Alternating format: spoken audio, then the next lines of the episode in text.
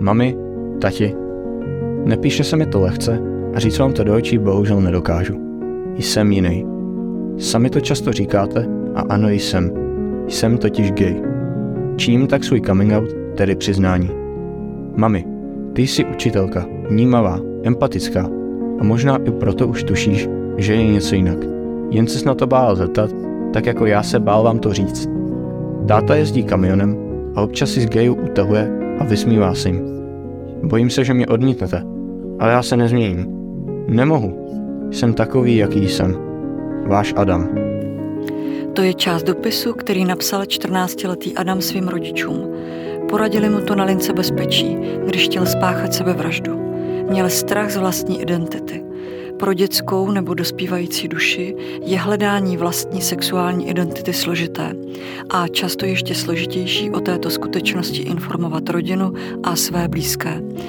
Přinášíme vám další díl podcastu ze série Rozdělené rodiny. Tento díl nese název Smíření s vlastní identitou. Přijmout takovou informaci není vždy jednoduché.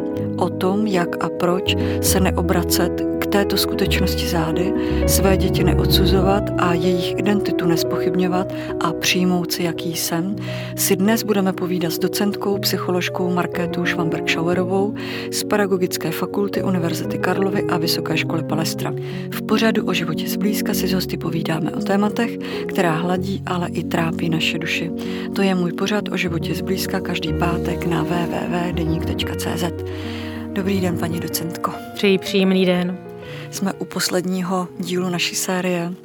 A když jsem si četla dopis od Adama, vzpomněla jsem si na mediálně známý případ 14-letého synovce moderátorky Estry Janečkové, který tíhu vnitřního coming outu neunesl a sebevraždu spáchal. Stál tenkrát i u vzniku projektu s barvou ven a jeho posledním přáním, které napsal do dopisu na rozloučenou, totiž bylo, aby se jeho milovaná rodina zapojila do boje proti tomu, co mu vlastně vzalo život a to stále přetrvajícím předsudkům, homofobii a netoleranci. Moje otázka zní, proč část naší společnosti není stále ochotná přijmout fakt, že mezi námi žijí gejové, lesby, transgender osoby? Složité to pro nás může být, protože eh, jsme se s tím doposud moc nesetkali. Eh, zvlášť vlastně ta starší generace eh, žila v určitém informačním embargu, kdy o takových situacích vlastně neměli příliš mnoho informací. Podobně jako jsme neměli v 80. a v 70. letech informace o nějakých pohlavně přenosných chorobách, o AIDS, o nezaměstnanosti. To všechno vlastně souvisí s určitými společenskými podmínkami podmínkami, které, kterými velká část eh, generace nebo generací současné společnosti prošla. A možná eh, nás to i do určité míry ohrožuje, ta odlišnost, ta jinakost. Eh, promítá se to nejenom v oblasti sexuální identity, ale i třeba tolerance vůči různým etnickým minoritám. Takže je to opravdu stále o té toleranci, o pochopení té jinakosti. Pro koho z rodičů si myslíte, že je složitější přijmout fakt, že jeho dítě není heterosexuál? Pro matku nebo otce? Nebo naopak pro tu ještě starší generaci, to znamená babička, děda? Já tady asi spíš odpovím na základě své zkušenosti, když jsem eh, se vlastně dostala ve své praxi eh, k takovým klientům.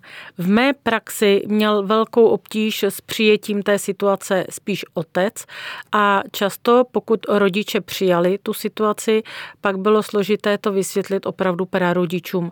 Ale potřebuju asi tady předeslat, že jiní psychologové mohou mít mnohem výrazněji jinou zkušenost, protože třeba se tomuto tématu věnují. Eh, já se vlastně k situacím s odlišnou sexuální identitou nebo orientací dostávám v souvislosti s prací jako školní psycholog na základních nebo středních školách.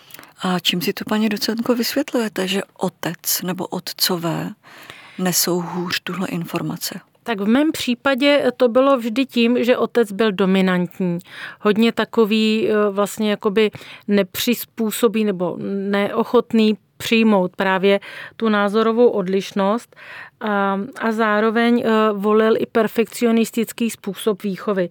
Takže e, u těch mých klientů to bylo zcela určitě způsobeno touto situací. A pak to může být i osobnostním nastavením, individuální schopností tolerance a i určité sociální odvaze, s kterou vlastně ten rodič přijde i mezi ty ostatní.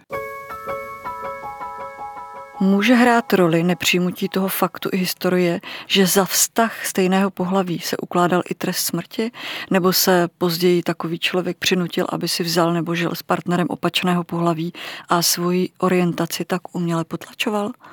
Tady si nemyslím, že by vliv té historie pro nás byl tak určující nebo limitující.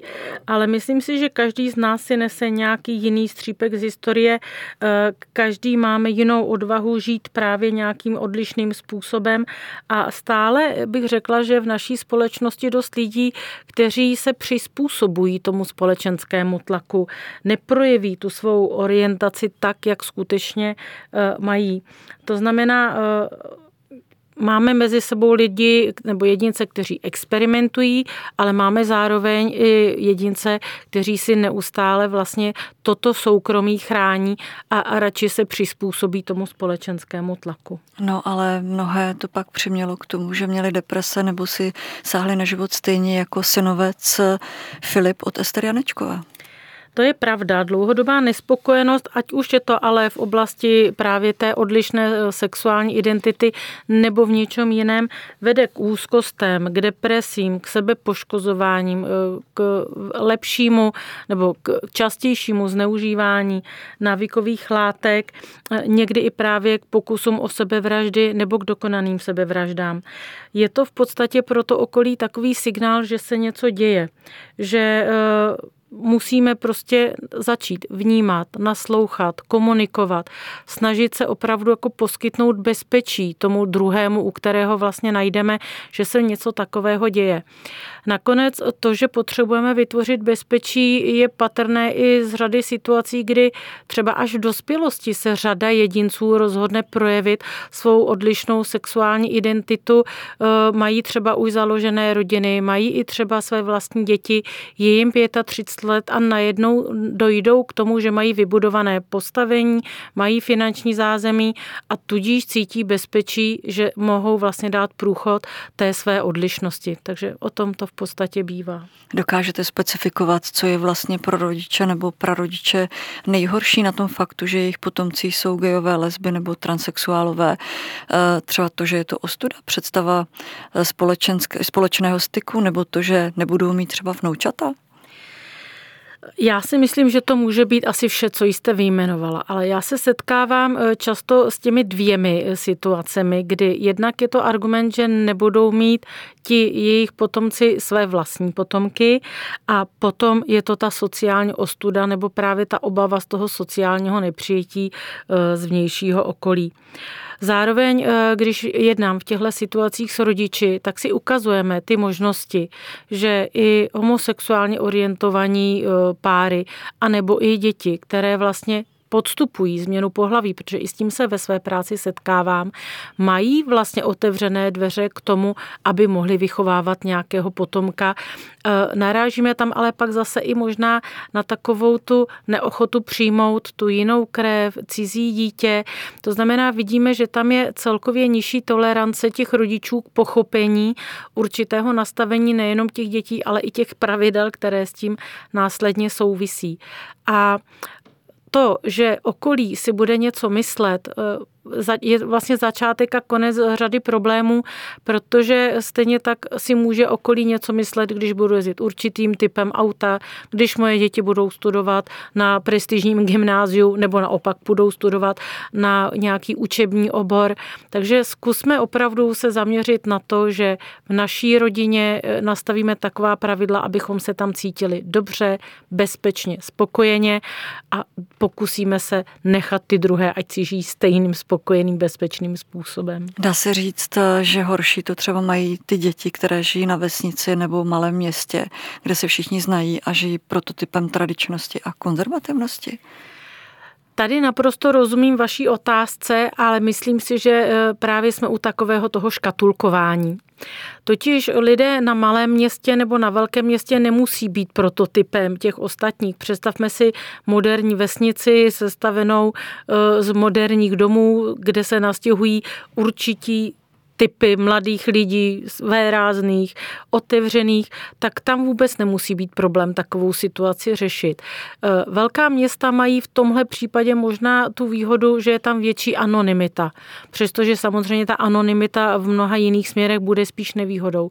Tak v tom vlastně e, projevení nějaké odlišnosti mít výhodu mohou, zatímco v tom menším městě to může být samozřejmě komplikovanější. Ale eh, já bych řekla, že opět jsme u toho prostě vychovávat nás všechny k určité odolnosti, sebevědomí a i vědomí toho, že byť jsme nějak odlišní, tak máme důležité lidské vlastnosti, díky kterým bychom vlastně měli být důležitou součástí té společnosti. Z mnoha příběhů je známo, že rodiče či prarodiče jsou přesvědčeni, že mohou sexuální identitu svých dětí změnit. Nutí je k tomu, ale to, jak je člověk orientovaný, se přeci nestane přes noc. S tím se prostě narodíme. Samozřejmě nejde o módní záležitost, jak si někteří lidé nebo rodiče či prarodiče myslí. Máte pravdu, ukazuje se, že to jsou nějaké danosti, s kterými přicházíme na svět.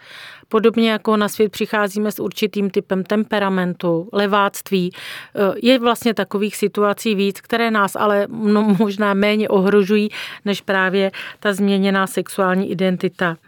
Eh, ukazuje se, že opravdu ale nejlepší přijmout ten fakt a vytvořit co nejlepší podmínky, aby ten člověk měl pocit bezpečí, že může komunikovat ty své problémy nebo i otázky na spoustu věcí, eh, hledá odpovědi, nerozumí sám sobě, hledá se eh, v řadě případů i může být proces toho hledání takový, jako že nemusí vlastně ani dojít k té jakoby obrácené variantě, ať už je to teda homosexuální orientace, anebo třeba u transgender lidí, že musí dojít k přeměně toho pohlaví, ale může tam být taková jako fáze, kdy ten člověk se skutečně hledá a v tom případě tu podporu toho okolí velmi výrazně potřebuje. A co mají dělat děti nebo nezletilí, když je rodiče po coming outu zavrhnou? Tady jediné asi, co můžeme říct, že pro to dítě nastává krizová situace. Za mě určitě. A v rámci krizové intervence se vždycky snažíme s těmi klienty, to znamená v tomhle případě i s dětmi, najít nějakou podpůrnou síť nebo nějakého člověka který by mu vlastně tu podporu dokázal dát místo rodičů. To znamená, zaměřila bych se na to, jestli v rámci širší rodiny není nějaký člen rodiny, který by byl tolerantnější, chápající, vstřícnější. Když bychom ho nenašli a hledala bych ho s tím dítětem, buď ať už učitel, nebo výchovný poradce, nebo psycholog, protože ti se kolem toho dítěte nějakým způsobem vyskytují, tak bych hledala podporu mezi vrstevnickými vztahy, jestli není nějaká kamarádka, Případně eh, i můžeme nabídnout někdy skupinky, které v těch školách fungují. A určitě velmi důležité zkusit navázat vztah s rodiči a nastavit ta pravidla přijetí toho dítěte, dát tomu dítěti tu podporu. A je to prostě stejné, jako když máme dítě se srdeční vadou, s diabetem. Prostě to dítě v tom okamžiku potřebuje daleko větší podporu, protože vlastně ten eh, vstup do života má o něco stíženější než ty děti ostatní. Ranit mohou také naopak děti své rodiče. V čem třeba chybují při coming outu? No, eh, Zažila jsem situaci, kdy dítě eh, to dalo do souvislosti s výchovným působením rodičů a vlastně vytvořilo opravdu těm rodičům velký pocit viny za to, že eh, za jeho situaci nesou právě vinu oni sami. Takže to určitě může být velmi jako špatně, to fér není. A zároveň znám situaci, kdy vlastně nejde o takovéto reálné přesměrování sexuální identity, ale slečna, protože je velmi přísně vedená, tak dráždí rodiče tím, že schválně navazuje homosexuální vztahy s jinými slečnami, ale v podstatě e, přitom jako ve svém soukromí má heterosexuální vztah s chlapcem.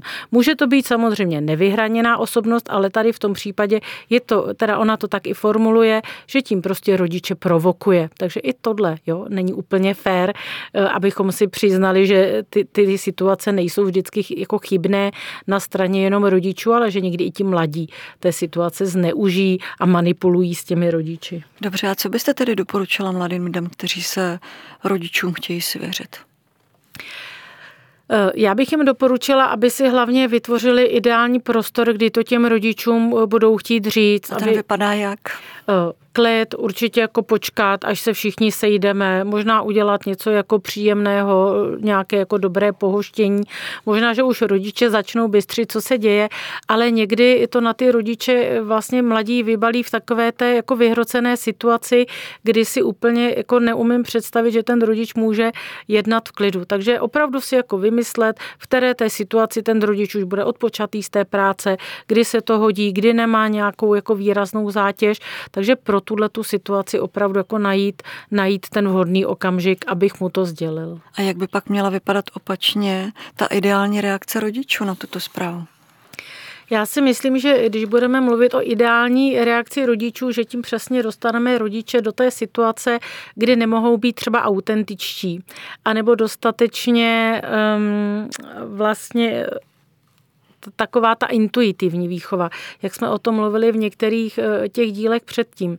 Eh, já si myslím, že je docela i jako přiměřené, aby dítě očekávalo, že ten rodič může projevit i výrazněji emoce, protože to pro něj může být šok.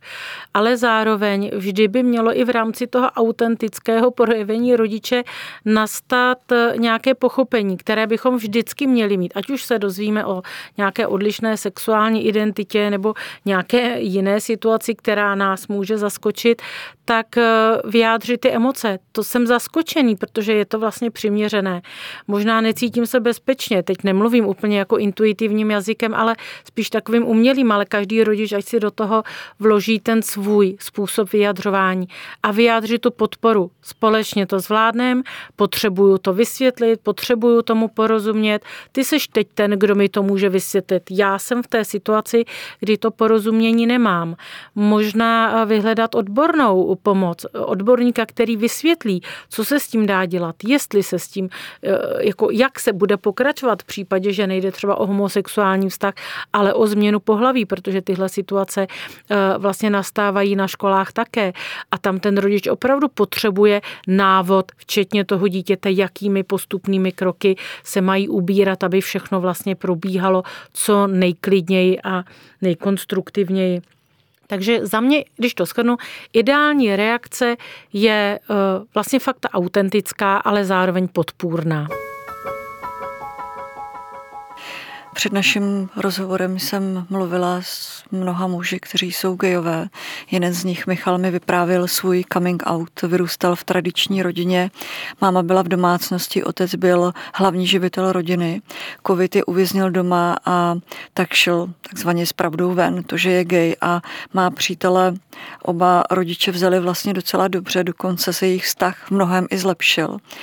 Tento fakt však nepřijmula babička s dědou, protože žili v jedné domácnosti, ty nakonec otočili vše proti rodičům a vyčítali jim, že je to jejich vina, že na syna byli moc měkký, že na ně nikdy nevzali řemen, prý z něj vychovali z ženštělého chlapa. To zní přece absurdně, sexuální orientaci nejde vymlátit přeci řemenem. Nejde, máte pravdu a absurdně to zní, protože úplně stejně absurdně by mohli argumentovat rodiče, že kdyby právě na to dítě vzali řemen, tak ten chlapec se bude bránit přijetí mužské roli, protože pro něj souvisí třeba s vysokou míru agresivity a vlastně teď by bylo zajímavé podívat se na to, jak by se cítili prarodiče. Jsme opravdu u toho, že je velmi důležité přijmout to dítě prostě takové, jaké je. Ať už eh, prostě se mu nedaří ve škole, nebo má nějaký handicap, nebo si vybere partnera, který se nám nelíbí. Ono jako upřímně řečeno, eh, ať si zkusí rodiče představit, co je pro ně horší představa. Jestli dítě spokojené v homosexuálním vztahu a musím přijmout tedy, že můj chlapec bude mít partnera jako chlapa, chlapce, a nebo jestli e, mi přivede domů e, ženu, která bude třeba provozovat sex po telefonu a najednou se budu cítit úplně stejně ohrožená, přestože bude mít běžný heterosexuální vztah. Takže jsme pořád u té tolerance a u toho, že Eh, dopřejme těm dětem, aby svůj výběr partnerů, ať je to tak nebo tak, měli pod kontrolou oni a my jsme také si vybírali většinou partnery a doufám, že většina z nás zůstala u těch partnerů, které chtěli mít a ne, které nám by třeba přáli naši rodiče. Takže tohle je hrozně důležité opravdu tomu věnovat pozornost. No, on tento příběh nemá úplně veselý konec. V rodině totiž došlo k rozkolu. Cituji Michala. Máma se snažila s babičkou, která byla její tchyně, nebo která je její tchyně, vždy vycházet, ale nikdy jim to osobně nebylo nikdy nic dost. A tak babička využila právě uh, moji orientaci jako důkaz, že si táta vybral špatnou ženu a že jako matka absolutně selhala, což vlastně vyvolal konflikt v celé rodině a teď spolu nikdo nemluví. Je to škoda a tady si myslím, že asi eh, nejvíc eh, celé situaci mohl napomoct tatínek, toho chlapce. Postavit se jednoznačně za výběr své partnerky, nakonec dítě vychovávali společně, to znamená podpořit i tu společnou výchovu a e, rozkol v rodině by asi neodvrátil, ale minimálně by odvrátil nebo mohl odvrátit rozkol uvnitř té vlastní rodiny. To znamená, jestliže prarodiče se rozhodnou, že toto je pro ně nepřijatelná situace, těžko je asi přesvědčíme, ale podpora tomu dítěti je v tom, že my jako rodiče si stojíme za tím, jak jsme ho vychovávali, nemáme s tím problém a rádi ho v té situaci podpoříme. Přijmeme ho se vším všudy, včetně jeho partnera. Víte, mnohdy si říkám, jestli napadlo někdy ty rodiče nebo prarodiče, jak se cítí právě jejich syn, dcera nebo vnuk, vnučka, že tyto děti to mají vlastně v životě složité, že si to sami nevybrali, narodili se s vlastní identitou, přirozeností, čelí posměškům nebo šikaně ve škole, mají strach, co je čeká v budoucnu, jestli najdou stálého partnera, jestli budou moc mít děti, uzavírají se do sebe vlastně ze šťastných dětí, se pak stávají časované bomby. Ano, přesně tak to je a v podstatě málo kdo můžeme mít porozumění pro situaci takového dítěte, pokud jsme tou zkušeností neprošli. A e, my opravdu nemůžeme vědět, e, co všechno běží takovému člověku v hlavě. E, jak jste to tady moc hezky vyjmenovali, budu mít děti, jak to bude vypadat s partnerstvím. Dneska vlastně řada těch párů řeší i majetkové otázky v případě, že spolu budou vlastně budovat nějaký vztah. Pro řadu heterosexuálních párů je zcela přirozené, že když něco budují, tak si tím vytváří i vzájemné bezpečí a to pro všechny vlastně ty páry jinak orientované úplně jednoznačně tak být nemusí. Eh, mohou mít zájem o adopci dětí, mohou mít zájem o řadu aktivit, které jsou ale z hlediska té své odlišné sexuální orientace vyčleněné. A pokud budeme uvažovat ještě změnu pohlaví, tak to není jenom proces eh, nějakého sociálního nastavení, ale to je proces hormonální léčby, velmi bolestivých operací, eh, zjízvění, následných plastických operací. Je to běh na dlouhou trať a opravdu vlastně za velmi úzké spolupráce s odbornými lékaři a tam ještě si musíme uvědomit, že nám se eh, vlastně u homosexuálně orientovaných dětí to dítě nemění ale u dětí eh, s odlišnou, eh, vlastně s transgenderovou problematikou, tam se nám ty děti mění. A velmi často se setkávám s tím, že ti rodiče říkají, no když byl ještě eh, Janička a teď je to Viktor nebo obráceně třeba, jo, takže vlastně je to takové, jak před Kristem a po Kristovi. Máme vlastně v historii toho dítěte nějaký zlomový bod, a i tak to vlastně ty rodiče popisují a mění se i vzhled toho dítěte, musíme mu jinak říkat, mění se i kolikrát jeho zájmy, takže tohle může být pro ty rodiče velmi komplikované. Myslíte si, paní docentko, že této komunitě by pomohlo nebo prospělo stejně jako prospělo genderu nebo vyvážení genderovému, změna slabikáře, že by se třeba uh, změnily pohádky, příběhy, filmu, které jsou stále zasazené do těch tradičních rodin a do těch tradičních norem. A kdyby tam byly zasazené samozřejmě tyto páry, tyto menšiny, že by to třeba ty rodiče nebo ty prarodiče vnímali mnohem lépe? Já se přiznám, že tady si úplně nejsem jistá. Jako psycholog bych měla eh, pravděpodobně odpovědět, že ano. Eh, na druhou... Víte, představuju si třeba pohádku, kdybych svý dceři četla Princ se zamiloval do prince a byli spolu šťastní až do smrti. Nakonec... Už by to takhle nemohlo být. Ale mohlo. Nakonec to vidíme i v předělané pohádce norské Tři oříšky pro popelku a vidíme reakce té společnosti. Eh, já si říkám, že ano, je to v určité míře přirozené. Chceme, aby vlastně děti různě sexuálně sexuálně orientované měly přirozené eh, podmínky. Na druhou stranu eh, nejsem si úplně jistá, jestli právě těmi zásahy, korektními zásahy, nevytváříme něco, co není úplně přirozené. A já teď možná trošku uhnu z té otázky, ale podívejme se na tlak eh, třeba prodejců, aby hračky byly genderově vyvážené, tak aby nebyly modrá autíčka pro chlapečky a růžové panenky pro holčičky. Vlastně tlačíme na to, aby hračky byly genderově univerzální, aby eh, v obchodech eh, nepřevažovaly jedny nebo druhé barvy, ale bylo to takové jako univerzálně pestré. Eh, takže to mně přijde, že může být bezpečné v tom vytváření toho přirozeného prostředí. Na druhou stranu vytvářet pohádky, kde budou vlastně typy, jak vy říkáte, princ políbil prince, Neumím eh, se tam asi dostatečně dobře do té situace vžít a napadá mě k tomu příměr, když eh, kolegyně psycholožka v rámci zahájení karanténních opatření v covidu vlastně vedla rodiče k tomu, že mají do pohádek začít zakomponovávat roušku. Jako přirozenou součást toho, co se děje. Princ s rouškou na koni jel pro princeznu s rouškou na koni. Přijde mi, že to je podobné. A vlastně u téhle situace eh, jsme řada řada psychologů eh, byli na poplach a říkali jsme, že to není úplně tak jako přirozené, že nechme tomu volný průběh, že ty pohádky nějak znějí. Řada z nich je vlastně přirozeně orientovaných tak, že tam není potřeba vymezovat ty jednotlivé role. A jestli si někdo chce vytvořit příběh, kde budou figurovat takové či onaké páry, tak já myslím, že tomu nic nebrání. Vy tady často říkáte slovo přirozené, nicméně pro tuto skupinu LGBT je jejich přirozenost úplně někde jinde než v tradicích. A teď je otázka, proč by to tak mělo být, proč komunita eh, LGBT by nemohla respektovat nějaké tradice, z kterých jsme vyšli. Myslím si, že možná je respektují. Otázka je, jestli my jsme schopní ve většině společnosti respektovat je, když je to tak neustále komplikované a vlastně pořádají se i různý jako festivaly, různé pochody, kde se snaží tyto menšiny upozornit na to, že nedělají nic špatného, ale vlastně, eh, když si to vezmu, tak eh, v souladu a pochopením a asi ani nenahrává to, že i z nejvyšších míst se ozývají hlasy, které nezdílejí vstřícný postoj k menšinám obecně.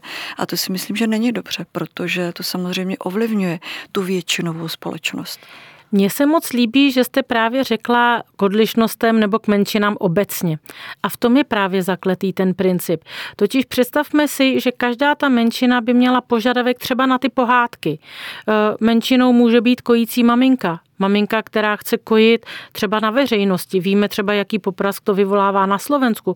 Jako Češi jsme vůči třeba těm letěm situacím víc tolerantnější, ale jsme zase méně tolerantnější k jiným situacím. To znamená, opravdu představme si, kolik těch menšin anebo odlišností kolem sebe máme a jestli jsme schopni vůči všem těmto odlišnostem vytvořit právě hračky, pohádky, to zázemí, jestli skutečně nestačí začít sám od sebe sebe, od tolerance v té rodině, nekomentovat, co mají v druhé rodině. Každý toho máme na bedrech spoustu. A zkusme opravdu si říct, takový je problém, tak to k němu přistoupíme, takhle toho člověka přijmeme se vším, prostě jak to má.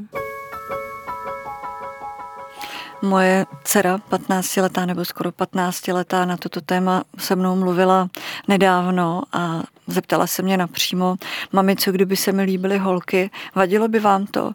S manželem jsme v tomhle směru absolutně liberární rodiče, hodně otevřeně s dětmi na toto téma mluvíme a říkáme jim, že jim hlavně přejeme, aby našli člověka, kterého budou milovat a on je a že nám je úplně jedno, jestli to bude kluk nebo holka, hlavně, aby byl fajn člověk a oni byli šťastní. Já s vámi souhlasím a ptali se mě obě moje děti na to stejné. E, možná i proto, že občas jim sdílím e, třeba zážitky, které mám e, s těmi dospívajícími, takže vlastně se i třeba ptají, co bych jim poradila, co by se mělo dělat a mám to vlastně nastavené podobně, že je hrozně důležité, aby se cítili bezpečně v tom vztahu, aby jim někdo rozuměl, aby je měl někdo rád a aby oni měli možnost mít někoho rád. A to si myslím, že prostě z hlediska toho rodiče rodiče strašně důležité.